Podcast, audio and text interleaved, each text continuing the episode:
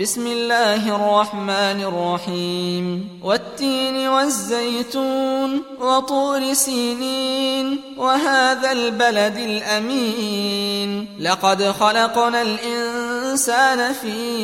أحسن تقويم ثم ثم رددناه أسفل سافلين إلا الذين آمنوا وعملوا الصالحات فلهم أجر غير ممنون فما يكذبك بعد بالدين أليس الله بأحكم الحاكمين